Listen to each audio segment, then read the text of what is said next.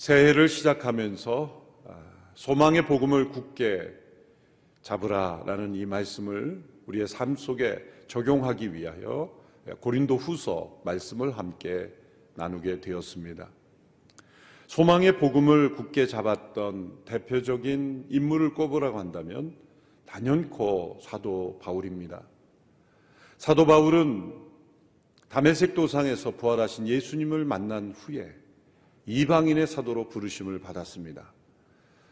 아시아와 유럽 일대를 여행하며 복음을 전하고 교회를 세우고 또 영혼들을 양육했습니다. 그는 복음을 전하면서 많은 고난을 받았습니다. 그가 어떻게 복음을 전했고 또 그를 통해 어떤 일들이 일어났는지가 신약 성경의 바울 서신들을 통해서 우리에게 전해지고 있습니다. 바울의 서신들이 없었다면 우리가 복음을 어떻게 깨달았었겠으며 또한 그의 서신들이 없으면 우리가 어떻게 복음을 전해야 하는지 어떻게 교회가 바로 서야 복음 안에 바로 서야 하는지를 깨닫기 어려웠을 겁니다. 따라서 그가 복음을 전하면서 받은 고난은 귀한 열매가 있었습니다.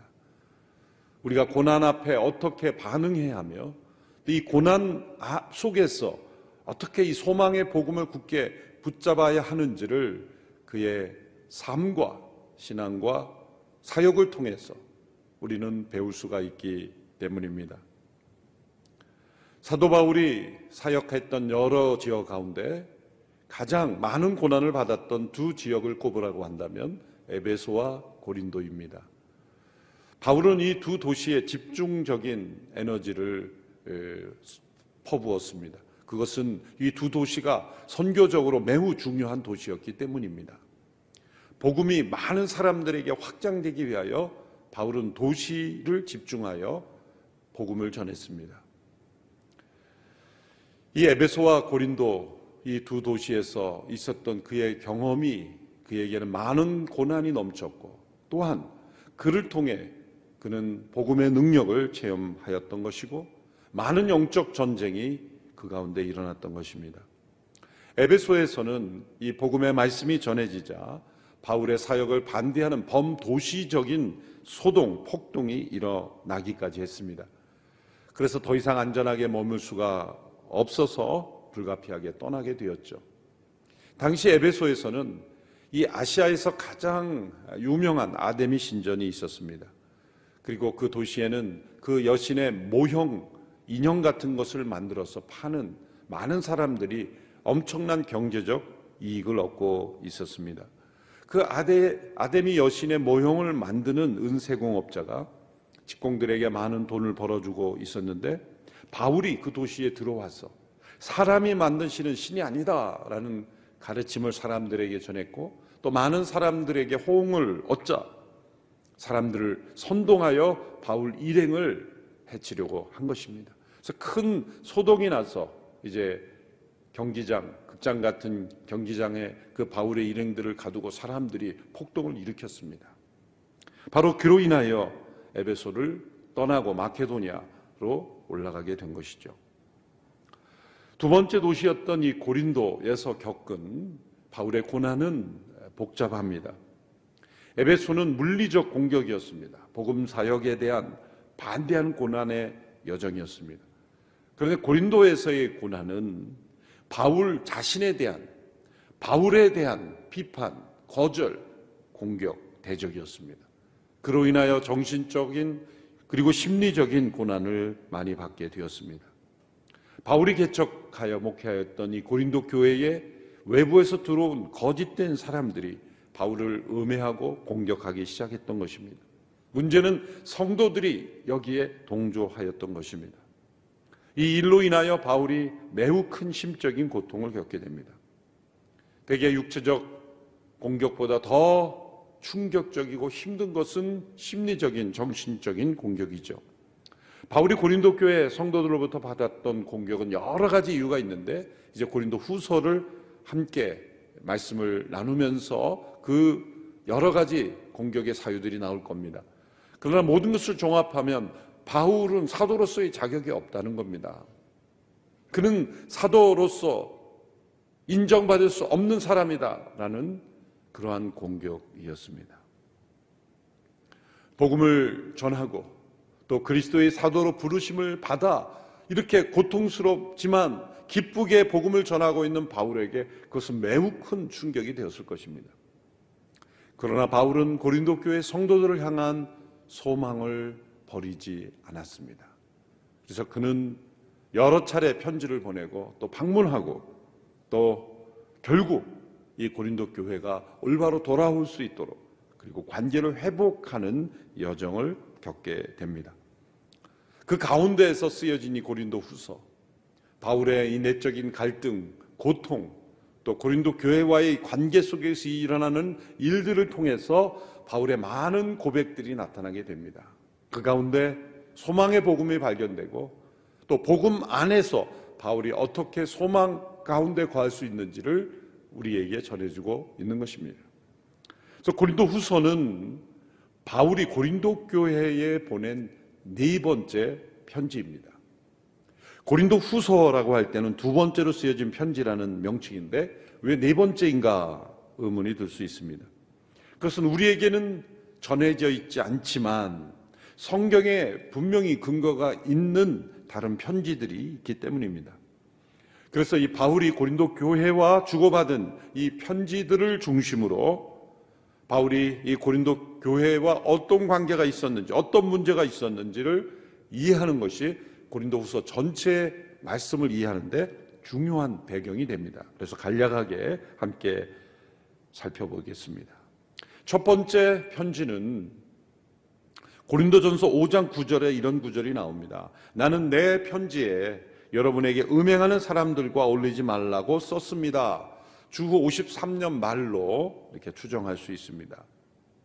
내 편지에 이렇게 썼습니다. 음행하는 사람들과 오지 말라. 이 편지는 우리에게 남아있지 않은 편지죠. 그러나 바울이 고린도 전서보다 먼저 편지를 썼기에 여기에 이렇게 기록한 거죠. 바울이 개척한 고린도 교회 성도들 가운데 음행하는 사람들이 있다는 것을 알게 되어 편지를 쓴 거죠. 우상 숭배, 탐욕, 약탈하는 사람과 교제하지 말라. 이것은 세상 사람들과 교제하지 말라는 뜻이 아니라 성도 가운데 있었던 그 문제 있는 성도에 대한 올바른 치리와 경고와 권면을 하라는 뜻이었습니다. 바울이 이 편지를 보낸 이후에 근로의 집 사람들이라는 사람들을 통해서 이 편지에 대한 응답을 받습니다. 고린도전서 쓰여지기 이전이죠. 1장 11절에 이런 내용이 나오죠.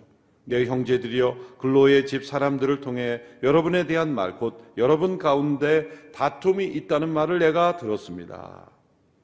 이 첫 번째 편지가 전해지고 난 뒤에 근로의 집 사람들로부터 응답을 받는 겁니다. 또한 그 이후에 스테바나와 그 일행을 통해서 바울에게 그들이 편지와 질문을 보내옵니다. 고린도전서 7장 1절입니다. 이제 여러분이 써보낸 질문에 대해 말하겠습니다.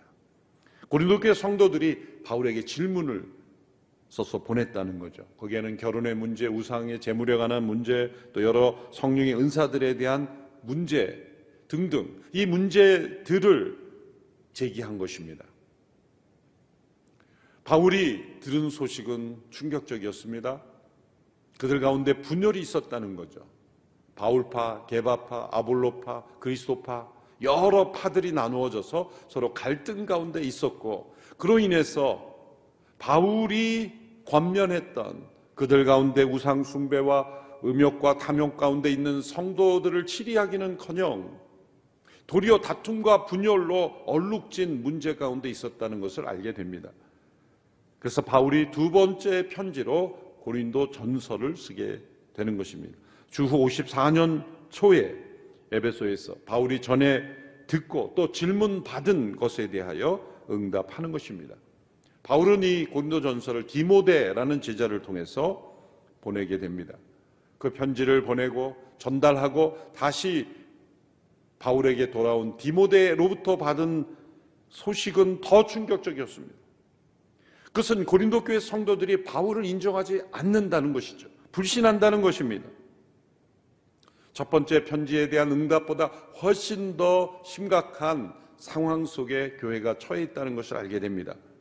그래서 이 소식을 듣고 바울은 곧바로 고린도로 방문합니다. 배를 타고 이 에베소가 지금의 이 터키 지역이기 때문에 배를 타면 바로 이 그리스의 지금의 그리스의 이 고린도 지역으로 넘어갈 수 있죠. 그것은 아주 급할 때만 쓰는 그래서 대개는 저 위쪽에 내륙을 통해서 마케도니아 대륙을 통해서 이렇게 우회하게 마련인데 배를 타고 곧장 에베소에서 고린도로 갔다는 것은 매우 긴급한 위기의식을 느꼈기 때문이라고 말할 수가 있습니다. 그래서 두 번째 방문을 하게 됩니다. 첫 번째 방문은 개척할 때 에 그가 주 51년에 고린도 교회를 개척할 때의 방문이고 이 두 번째 그 이후에 첫 번째로 방문한 거죠. 고통스러운 방문이었다라고 표현하는 그러한 방문이었습니다. 주 54년 중반에 이루어진 것입니다. 이때 바울이 고린도 교회 성도들을 만났을 때 더 큰 충격을 받게 돼요. 그러니까 첫 번째 편지에 대한 응답, 두 번째 편지에 대한 응답, 그리고 실제로 방문해 보니 이 상황이 보통 심각한 게 아니었습니다. 외부에서 들어온 소수의 무리들이 성도들을 다 마음을 빼앗아가고 믿음에서 떠날 뿐만 아니라 바울을 공격하는데 아무도 지지하지 않고 아마 성도들이 다 모여서 바울과 함께 대화하는 시간이 있었을 거라고 생각해요. 놀란 것은 바울을 거짓된 정보와 잘못된 편견을 가지고 공격하는 것에 대해서 아무도 제지하지 않고 도리어 받아들이고 함께 동조하고 있는 그 모습을 보면서 바울이 엄청난 충격을 받게 되죠. 그래서 스스로도 고통스러운 방문이다 이런 표현을 쓸 정도입니다. 그때 바울은 그들과 싸우지 않습니다. 자신이 조용히 떠나는 것이 좋겠다고 생각을 하고 인내하며 침묵하며 고린도 교회를 떠나게 됩니다. 그런데 바울은 아, 고린도 교회 성도들은 바울이 이러한 인내와 침묵을 도리어 바울은 무능하고 약한 존재다. 사도로서 자격이 없는 사람이다. 그렇게 몰아세웠던 거죠. 그래서 교회 전체가 이런 거짓에 넘어가고 그리고 진실한 사역자인 이 바울을 공격하게 되었던 것입니다. 바울은 이 두 번째 고린도 방문을 마치고 나서 다시 편지를 씁니다. 그것이 세 번째 편지라고 부를 수 있는 고통스러운 눈물의 편지라고 바울이 부르는 편지입니다. 주 54년 말이죠. 이 편지도 역시 우리에게 남아있지는 않죠. 디도라는 제자를 통해서 이제 그 세 번째 편지를 보냅니다. 그 내용이 고린도 후서 2장 4절에 이렇게 기록이 되어 있습니다. 나는 큰 환란과 마음의 고통으로 인해 많은 눈물로 여러분에게 썼습니다. 이는 여러분을 근심하게 하려 한 것이 아니라 여러분에 대해 넘치는 사랑이 내게 있음을 알게 하려는 것입니다. 자신을 그렇게 모함하고 공격한 이들에 대하여 넘치는 사랑이 당신들에 대하여 내게 있다. 나는 마음의 큰 고통으로 많은 눈물로 여러분에게 편지를 썼다 이렇게 말하는 겁니다.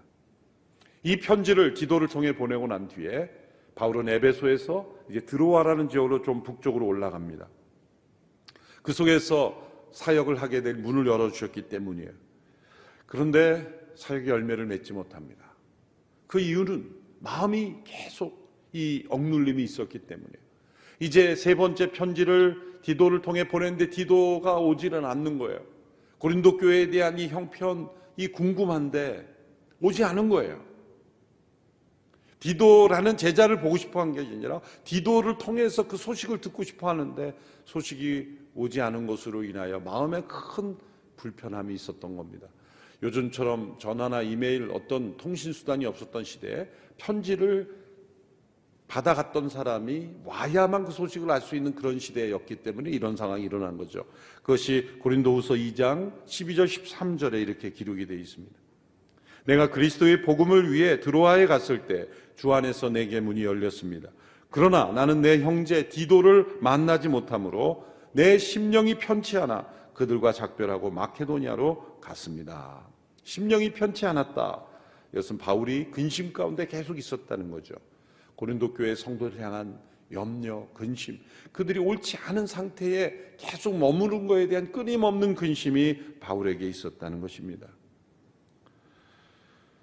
그리고 드로아에서 마케도니아로 옮겨갑니다. 근데 거기에서 이제 디도를 만나게 됩니다. 디도가 이제 고린도에서 드디어 고린도 교회 형편을 디도를 통해서 듣게 됩니다. 고린도후서 7장 5절 6절의 말씀에 그 내용이 있습니다. 우리가 마케도니아에 이르렀을 때 우리의 육체는 편치 못했고 사방으로는 환란을 당했습니다. 밖으로는 다툼이 있었고 안으로는 두려움이 있었습니다. 그러나 낙심한 사람들을 위로하시는 하나님께서 디도를 돌아오게 하심으로 우리를 위로해 주셨습니다. 마케도니아에 갔을 때 바울은 또 그 곳에 있는 성도들과 함께 고난을 겪은 거예요. 가는 곳마다 그는 복음과 함께 고난받아야 했어요. 에베소는 에베소대로, 고린도는 고린도 교회대로, 마케도니아 마케도니아대로 고난을 받고 있을 때 디도가 돌아옴으로써 그 디도를 통해서 전해준 소식이 바울에게 위로가 되었다는 거죠. 그것은 바울이 눈물로 고통 속에 쓴 이 세 번째 편지가 효과가 있었던 거예요. 이 세 번째 편지가 어떤 내용으로 쓰여든지 모르지만 고린도 교회 성도들이 그 바울의 편지를 읽고 다시 돌이키게 됐다는 거죠. 디도가 그 소식을 전해 주었을 때 바울이 큰 위로를 경험했다는 겁니다. 그리고 나서 이제 다시 편지로 응답한 것이 고린도 후서 우리가 함께 살펴볼 고린도 후서가 되는 겁니다. 그러므로 고린도 후서는 네 번째 편지, 성경에 근거한 순서대로 하자면 바울이 고린도 교회에 보낸 네 번째 편지가 되는 것입니다. 주후 55년에서 56년에 쓰여질 것으로 추정합니다. 이때 바울은 하나님께서 나의 기도를 버리지 않으셨구나. 그리고 기도를 통해 전해진 이 소식 가운데 위로를 얻는 거예요. 그리고 안도감을 느끼는 겁니다. 그리고 이 고린도 후서 편지를 써줌으로써 그동안에 있었던 바울 자신의 이 속마음을 다 털어내면서 그들을 격려하고 안에 굳게 세우는 겁니다. 그 가운데 바울이 처음부터 징계하라고 했던 그리고 바울을 대적했던 아마 그 사람이 자신을 징계라고 하니까 징계하라고 하니까 그 사람이 아마 문제를 일으켰을 거예요. 여러 교회들의 깊은 갈등과 어려움이 큰 많은 사람들이 처음부터 시작하는 게 아니죠. 그 발단되는 사람이 분명히 있어요. 하나님 앞에 바로 서지 못하고 자기의 이기심, 탐욕, 자기 중심적인 욕망, 정치적 어떤 야심, 어떤 이유든지 간에 문제를 일으키는 발단이 있게 마련이에요. 아마도 바울이 징계하라고 한 그 음행에 관련된 그리고 탐욕에 관련된 우상숭배에 관련된 그 사람이 아마 외부의 사람들과 힘을 합하여 바울을 대적하지 않았을까 추정할 수 있죠. 근데 그 사람에 대해서 바울이 이렇게 말합니다. 고린도후서 2장 6절에서 7절. 그러한 사람에게 여러분은 이미 충분한 벌을 내렸습니다. 그러니 여러분은 그가 더 큰 근심에 잠기지 않도록 오히려 그를 용서하고 위로하십시오. 바울은 그 성도를 용서하라, 위로하라, 그렇게 권면하는 것을 볼 수가 있습니다.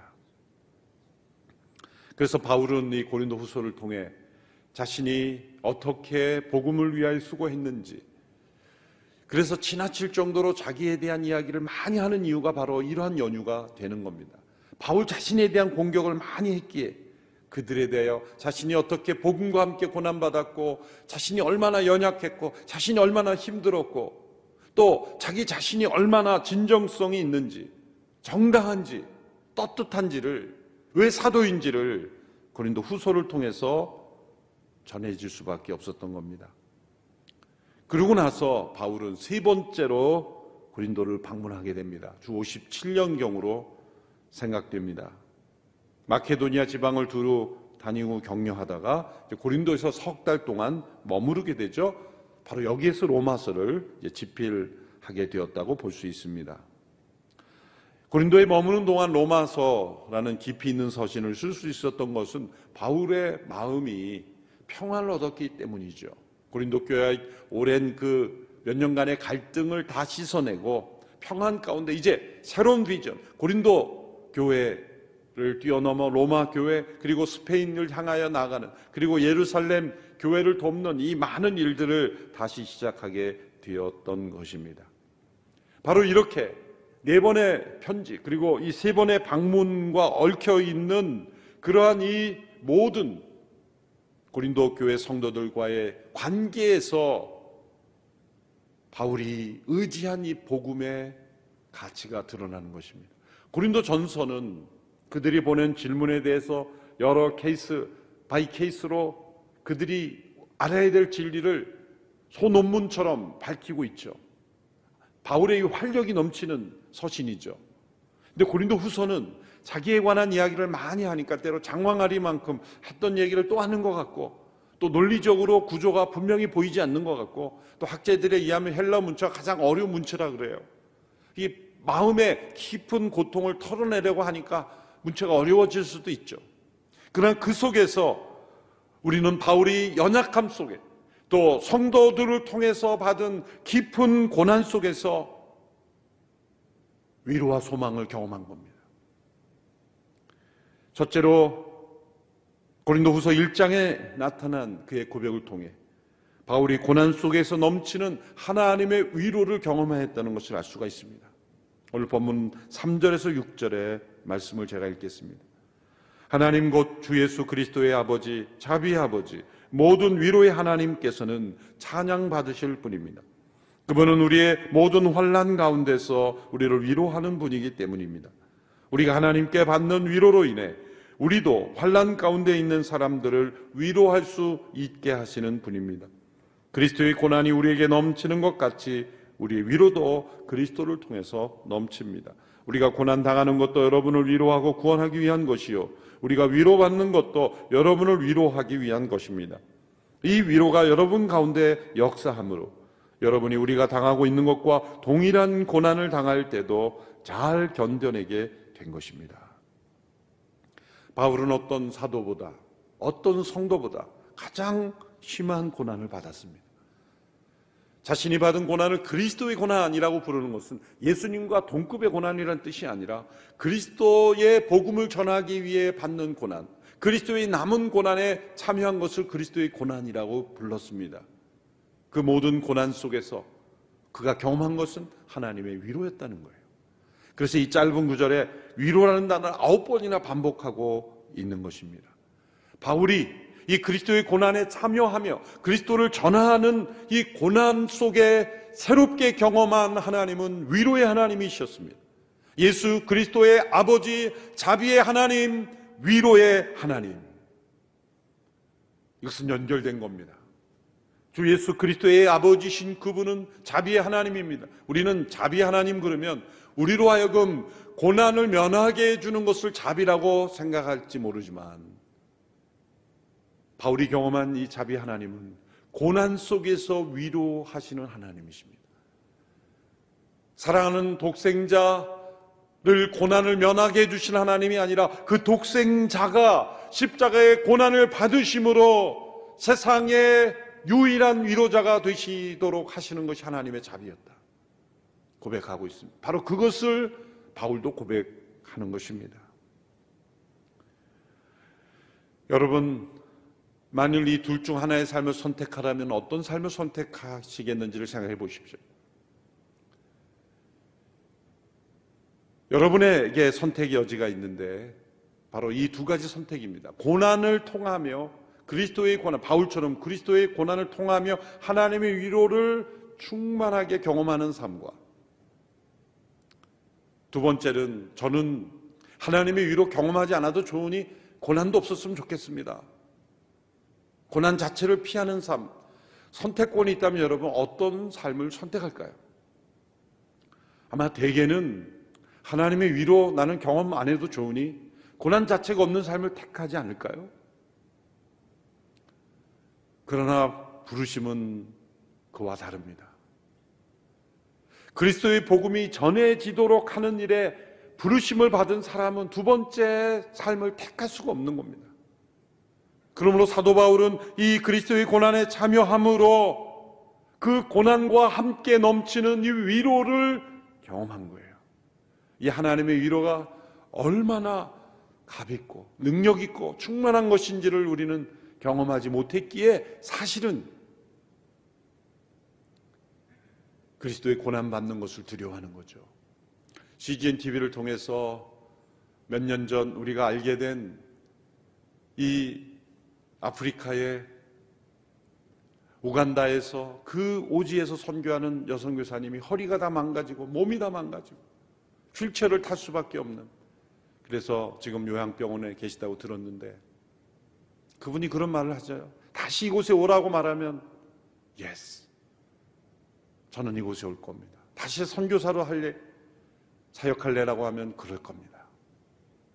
그 모든 고난이 힘들지 않아서가 아니라 그 힘든 고난 속에서 하나님께서 주시는 위로를 경험했기 때문에 그 고난보다 더 넘치는 하나님의 위로가 그 선교사님에게 있었기 때문에 다시 올 겁니다. 다시 선교사 할 겁니다라고 고백할 수 있었던 거죠. 하나님께서 우리를 위로하시기 위해서는 자신을 낮추셔야 됩니다. 그 말씀은 저 하늘 아, 보이지 않는 하늘에서 내가 너 위로한다 말한다고 위로가 되는 게 아니죠. 위로는 느껴야 되는 거죠. 느끼려면 곁에 있어야 되는 겁니다. 누군가를 위로하려면 그 사람 가장 가까이 가야 되는 겁니다. 그 사람 곁에 있어야 됩니다. 하나님께서 우리를 위로하신다는 것은 저 하늘에 초월해 계신 하나님께서 말로만 하시는 게 아니에요. 그래서 이 땅에 오신 분이 성령님인 겁니다. 오늘 위로라고 쓰여진 이 바울이 아홉 번이나 위로라고 쓰인 단어는 파라클레시스. 이 같은 단어가 보혜사 성령님을 가리킬 때 파라클레토스 같은 단어입니다. 늘 곁에서 돌보고 위로하는 분. 그래서 영어 단어로 성령님을 comforter. 우리는 보혜사라고 번역을 했죠. 한자. 늘 곁에 있어서 돌보고 위로하는 분이라 그래서 보혜사라고 번역을 했는데 영어는 comforter. 그렇게 위로자로 번역을 한 이유가 바로 거기에 있습니다. 성령님께서 우리 안에서 행하시는 사역은 고난 속의 위로를 경험하는 거예요. 그럼 성령의 이 위로를 왜 경험하지 못한가? 그리스도의 고난에 참여하지 않으니 위로받을 일이 없는 거죠. 또한 성령님의 위로의 사역은 우리로 하여금 또 다른 사람의 위로자가 되게 하십니다. 하나님께서 우리를 위로하시면 우리로 하여금 또 다른 고난받는 자의 위로자가 되게 하시는 겁니다. 어느 인도의 원주민 여인이 두 아들을 다 잃고 큰 슬픔에 빠져 있었습니다. 그 여인은 계속 반복하여 하는 말이 오직 한 가지였습니다. 제게 두 아들이 있었지만 모두 내 곁을 떠나고 말았습니다. 많은 사람들이 그를 위로하고 했지만 그녀에게 위로가 되지 않았습니다. 어느 날 그 지역에 있는 선교사님이 그 여인의 그런 상표를 듣고 같은 지역에서 선교한 한 여선교사님을 소개합니다. 흰 옷을 입고 사역하는 그 선교사님을 가리키면서 저기 저 여인이 보이지요? 그녀도 당신처럼 두 아들을 잃었습니다. 여인은 그 소리를 듣고 놀라 선교사에게 달려가 질문합니다. 선교사님도 두 아들을 잃으셨나요? 여선교사님은 그 원주민 여인의 손을 잡고 말했습니다. 그렇습니다. 저도 둘뿐인 아들들을 다 잃어버렸답니다.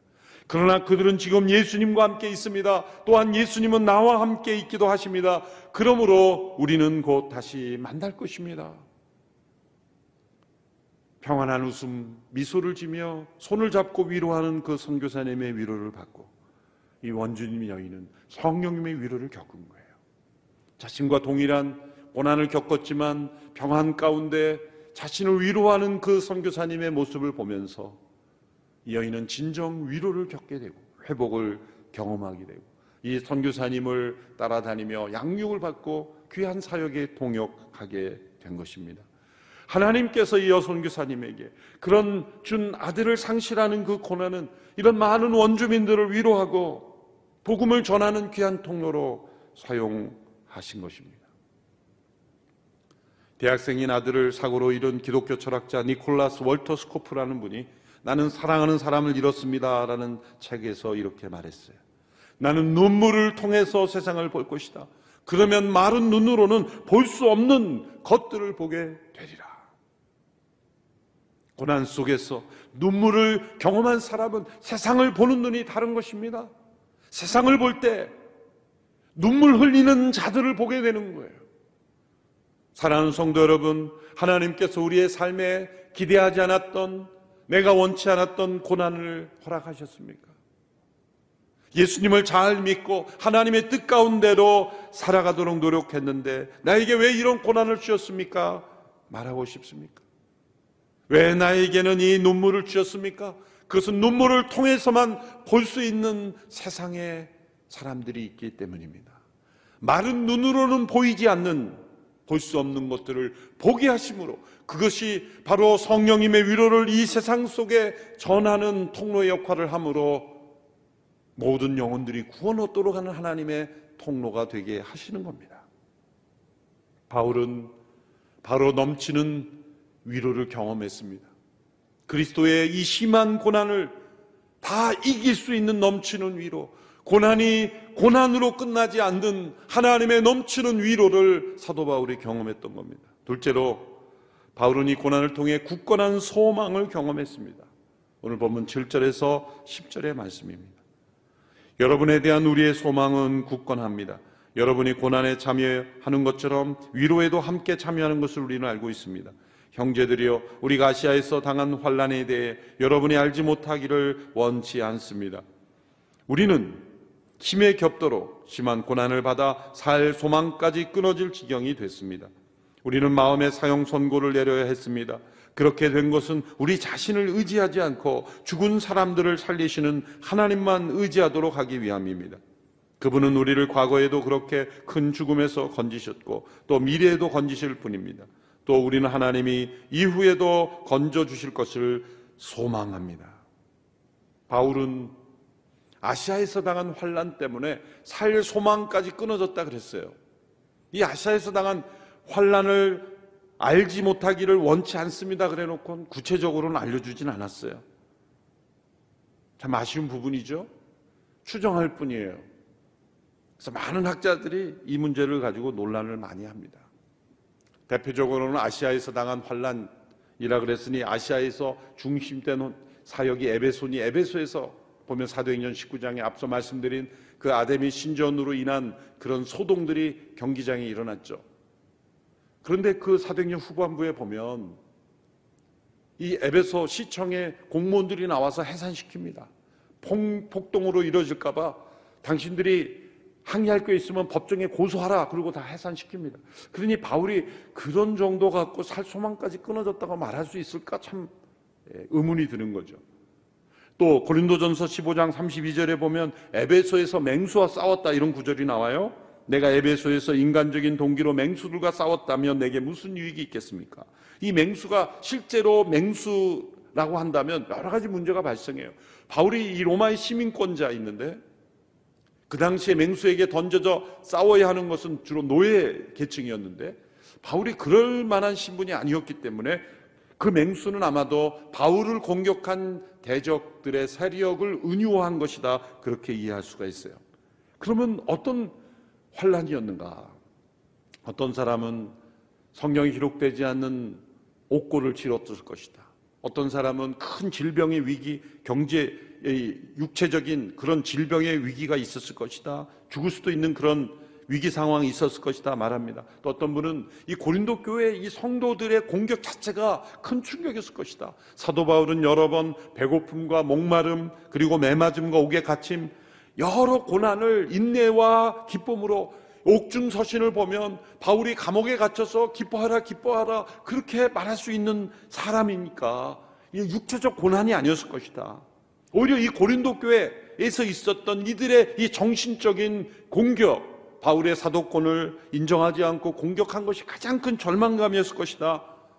그리고 어떤 사람, 이 모든 고난이 다 합쳐져서 한꺼번에 이 마음이 붕괴되는 그런 우울증이라든지 그런 정신적인 큰 충격이 있었을 것이다. 라고 추정할 뿐입니다. 분명한 것은 바울이 아시아에서 당한 환란으로 인하여 살 소망까지 끊어졌다는 거예요. 그때 바울의 이러한 속에서 어떻게 안에 소망을 발견합니까? 바울은 마음의 사형 선고를 내려야 했다라고 고백합니다.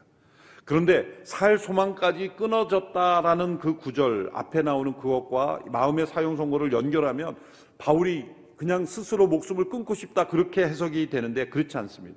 뒤로 연결이 돼야 돼요. 내가 마음의 사형 선고를 내려야 했습니다. 그렇게 된 것은 우리 자신을 의지하지 않고 죽은 자를 살리신 하나님을 의지하도록 하기 위함입니다. 이 구절이 뒷부분만 연결되죠. 마음의 사용승을 내렸습니다. 다음에 하나님만 의지하도록 하기 위함이 한 구절입니다. 그러니 이 말씀은 이런 뜻입니다. 그처럼 그리스도의 고난을 참여하고 하나님 나라에 헌신하고 복음을 위하여 수고했음에도 불구하고 여전히 바울 자신에게도 자신을 의지하는 죄가 있었다는 거예요. 하나님이 그 모든 고난을 통하여 끊임없이 우리를 가르치시는 것은 자신의 교만을 꺾고 자신을 의지하는 것을 내려놓게 하도록 하신 것입니다. 구약의 욥을 보면 욥과 같은 의인이 왜 고난 받아야 하는가? 그런 질문을 던지지만 사신 것은 본래의 뜻이 아닙니다. 하나님께서 욥기를 우리에게 주신 것은 욥과 같이 하나님이 자랑하실 만한 의인에게도 회개해야 될 죄가 있다는 거예요. 그래서 욥이 자신을 변호하고 내가 왜 이런 고난을 받아야 되는가? 나는 깨끗하고 정결하고 의로운데 그렇게 변호하다가 나중에는 내가 죄인이다. 회개해야 될 죄가 있다. 고백한 것이죠. 그러므로 욥기의 교훈은 욥과 같은 의인이 회개할 죄가 있다면 하물며 의롭지 못한 우리는 얼마나 많은 죄를 회개해야 되는가입니다. 바울도 마찬가지입니다. 바울이 이 고난 속에서 살 소망까지 끊어졌는데 살 소망이 끊어질 때 해결책은 뭐냐면 자신의 마음에 사형 선고를 내려야 돼요. 그리스도의 십자가에 자신을 죽여야 된다는 거예요. 왜 살 소망까지 끊어집니까?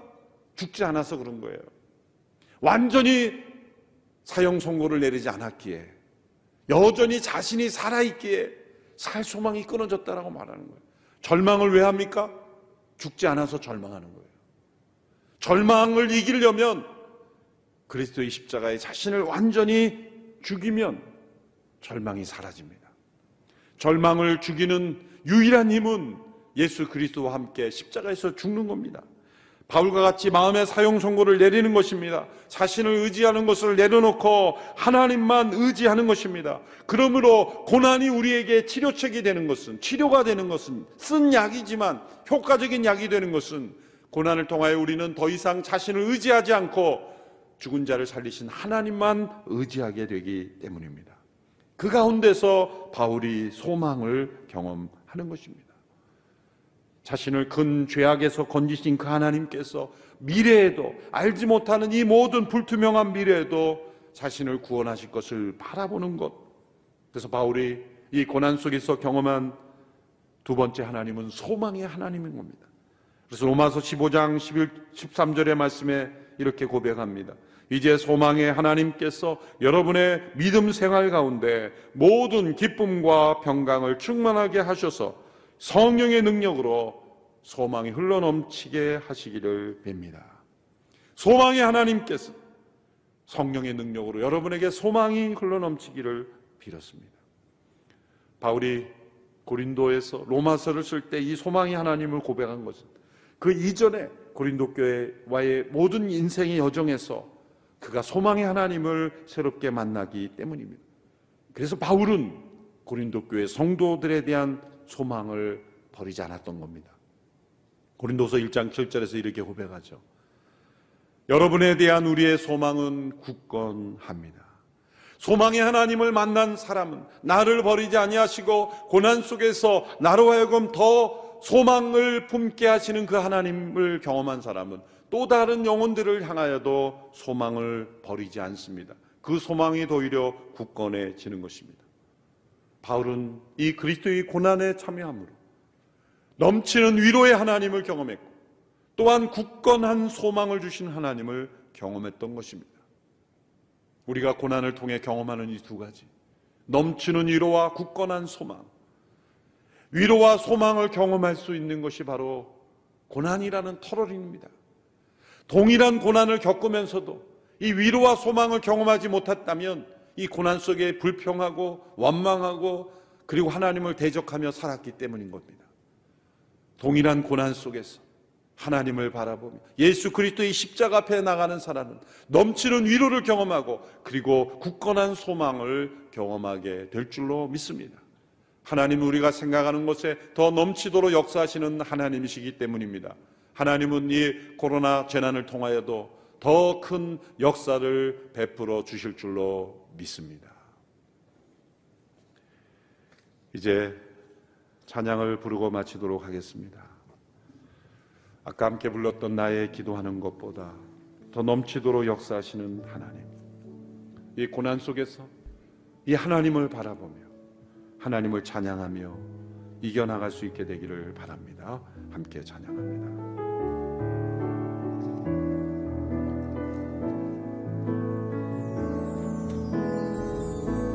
나의 기도하는 것보다 더욱 응답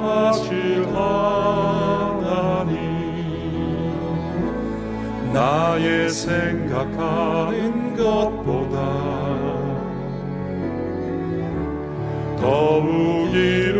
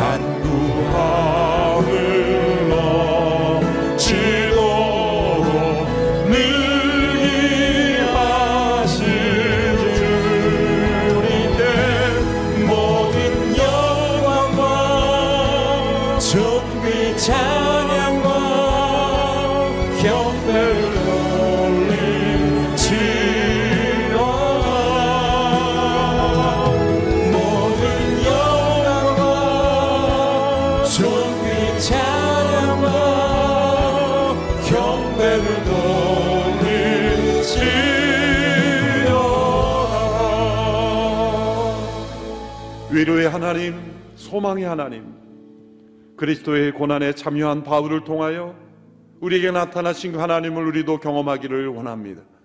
새첫 주일 예배를 주 앞에 올려드리며 고난에 참여하는 것을 두려워하지 않게 하시고 고난 속에서 넘치는 위로 굳건한 소망을 체험하며 이 마지막 때를 믿음으로 승리하는 소망의 백성들 다 되게 하여 주옵소서 예수님의 이름으로 기도하옵나이다.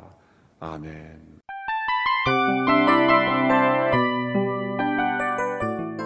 이 프로그램은 청취자 여러분의 소중한 후원으로 제작됩니다.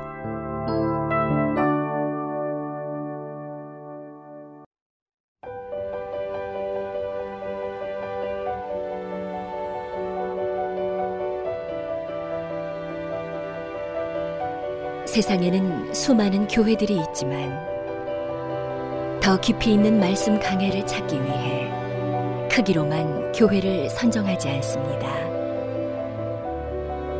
보다 좋은 영적 콘텐츠를 더 많이 나누기 위해 방송비를 받지 않습니다. 1년 365일 복음만 전하고 싶어서 우리는 광고를 하지 않습니다. 온누리의 복음을 땅끝까지. CGN TV와 함께 땅끝 선교사가 되주세요